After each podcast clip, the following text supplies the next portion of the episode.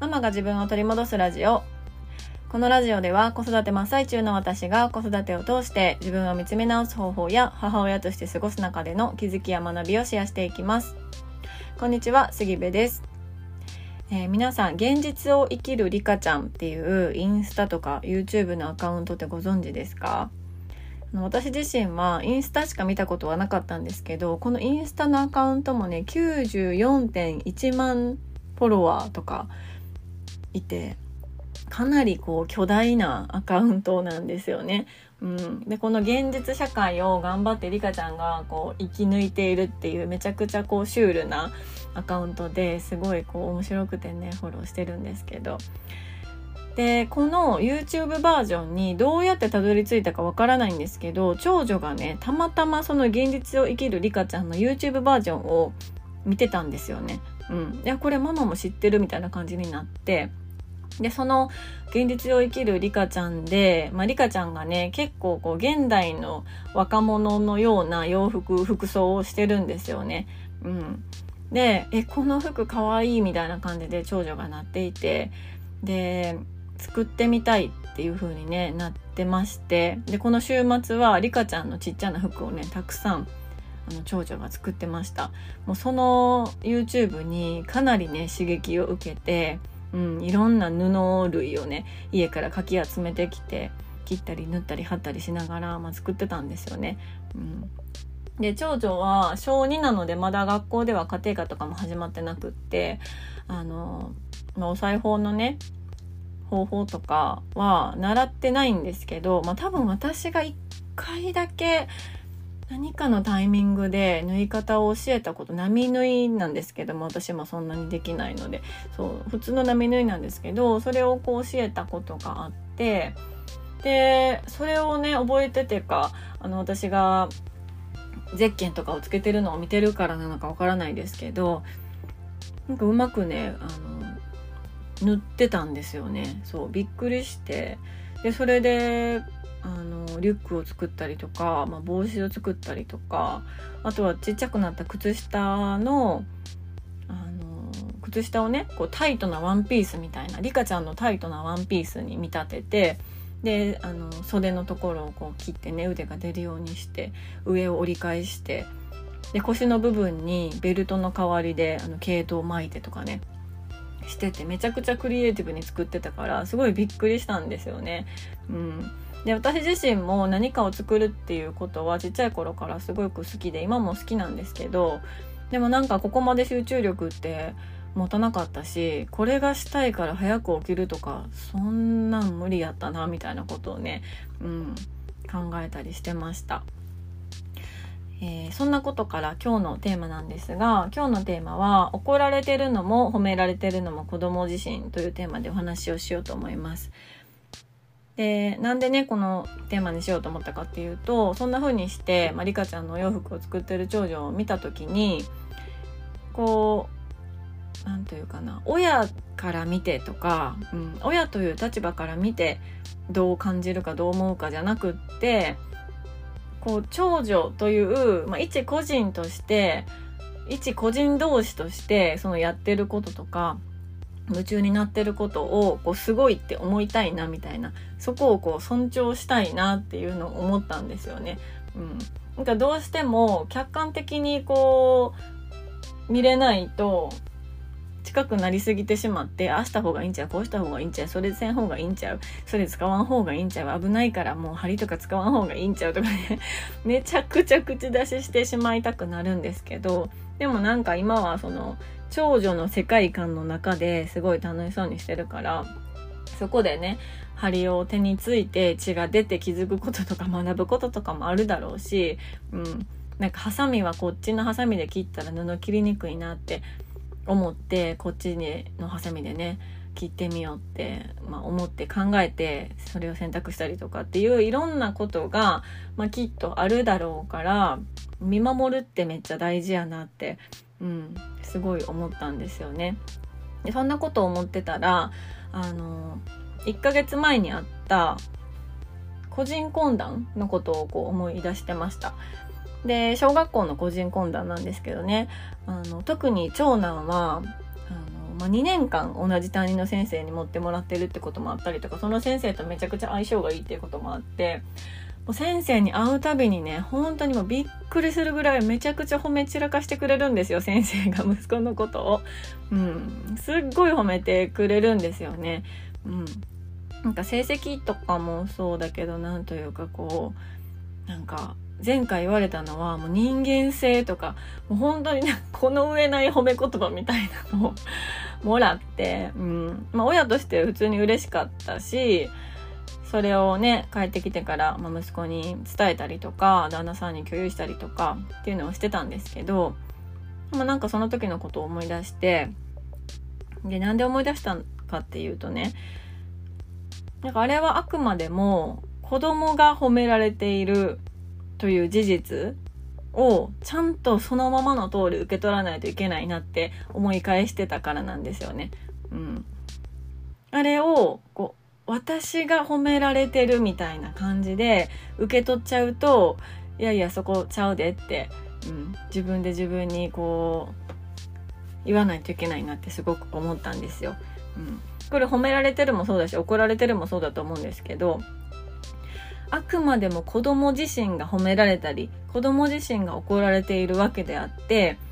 親が褒められたり怒られているわけではないんですよね。まあ当たり前のことなんですけど親が褒められてない怒られてない親の育て方を褒められたり怒られたりしてるわけではないってことをちゃんと分かっておかないといけないなってすっごく思ったんですよ。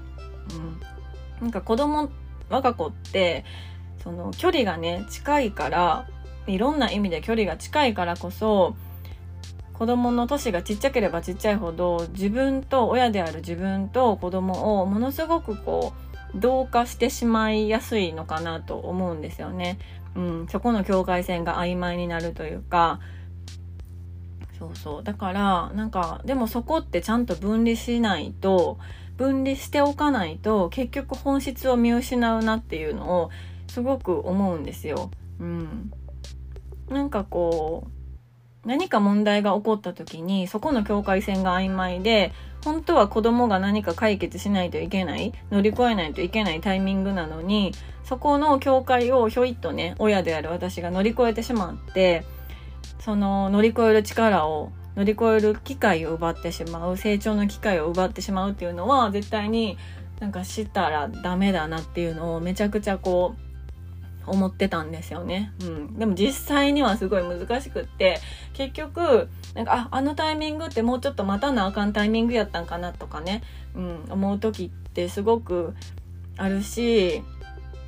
まあ本当に日常のいろいろですよね。誰かにこう子供が何かを聞かれていて、質問されていて、なんか今日何してたん？みたいな感じでね、聞かれた時に、なかなか子供が言わないから、子供の代わりに答えちゃうとか、うん。大人だから聞いてくれる相手の大人の人の顔色とか気持ちとかもこう想像できちゃうきっとこの人こう思ってるやろうなとか今度待たせてる時間気まずいなとかいろんなことをこう大人だからこそ思っちゃうからこそ子供のことが待てないっていうことがよくあるなって私自身思うんですけどうん、でもなんかそこのあの本質を見失わないようにちゃんと子供とね親である私の境界線をこう認識しておかないといけないなってすごい思いました。うんそう褒められたのは本人であって私ではないっていう、うん、こと、まあ、当たり前なんですけどでもここごっちゃにしてしまいがちやなって、うん、思ったんですよね。でなんかこうやってねあの我が子が褒められることをその事実を、まあ、自分のね子育てとか母親であるってことに対して自信につなげる材料の一つにするっていうのも悪いことではないと思うんですよ。うん、でもそれが材料の一つになってるんですよっていうことをなんかちゃんと認識しておくことが必要かなと思ってて。そうそう。それをすごくねあのこのリカちゃん作ってる娘見ながら 感じておりました。うん、良くも悪くも子供は親の評価材料ではないっていうことを親自身がもう本当にねなんかデコに書いとかないといけないなってすごくすごく思うんですよ。うん。そこをちゃんと、もうちゃんと自分で分かっておかないと、あの、子供がね、何かやらかしましたとか、まあ、例えば子供の成績が悪いですとか、子供が何かできないです、誰かと比べて何かができないですとか、劣っていますっていうことになった時に、評価材料、子供が親の評価材料になっていたら、もう誰も幸せな気持ちにならない。うん。子供は責められるわ。親は自分のことを自分で責めちゃうわ。うん。で周りと比べてみたいな感じになったらもう想像しただけでもすごいしんどいじゃないですか。そう。だからねそう。子供は親の評価材料ではないっていうのをあのもう私自身もそうですけど本当になんか毎日唱えないとあかんなぐらいのレベルで意識したいなってうん思いました。なんか私自身もいい親って思われたいなってって無意識に思ってた時とかがすごく長くて、うん、でもねなんかちょっと立ち止まって考えた時にえいい親に思われたいってそれ誰に思われたいと思ってたんって思ったんですよ。うん、それって誰なんていい親に思われたい誰にいい親に思われたいの？それって幼稚園の先生とか周りのお母さんとか周りの名前も知らないようななんか電車でいいね一緒になった人とかそういう人？と思って。で私にとってその人たちって我が子よりも大切なん？って思ったんですよね。え大切なんて我が子やんな。そんな名前も知らない電車で一緒になったような人たちのことよりも確実に子供の方が大事やんな。って思ったんですよね。うん、ってなった時にそのいい親とかいいお母さんとかって一言で言うけどえそれって誰にとってのいいお母さんなん？子供にとってのいい親ってどんなんなん？みたいな 感じで思ったんですよね。そうそうってなってくるとなんかいろいろ変わってくるなって、うん、思うしこう本質っていうのを見失わないようにしたいなっていうのをすごく、うん、感じる今日この頃でございます。はい、リカちゃんの話からめちゃくちゃ難しい感じになりましたけど、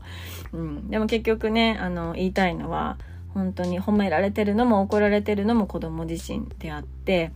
あの親ではないっていうことを言いたいなと思っております。はい。ということで今日も最後まで聞いていただきましてありがとうございます。えー、ご意見ご感想あなたのエピソードなどがありましたら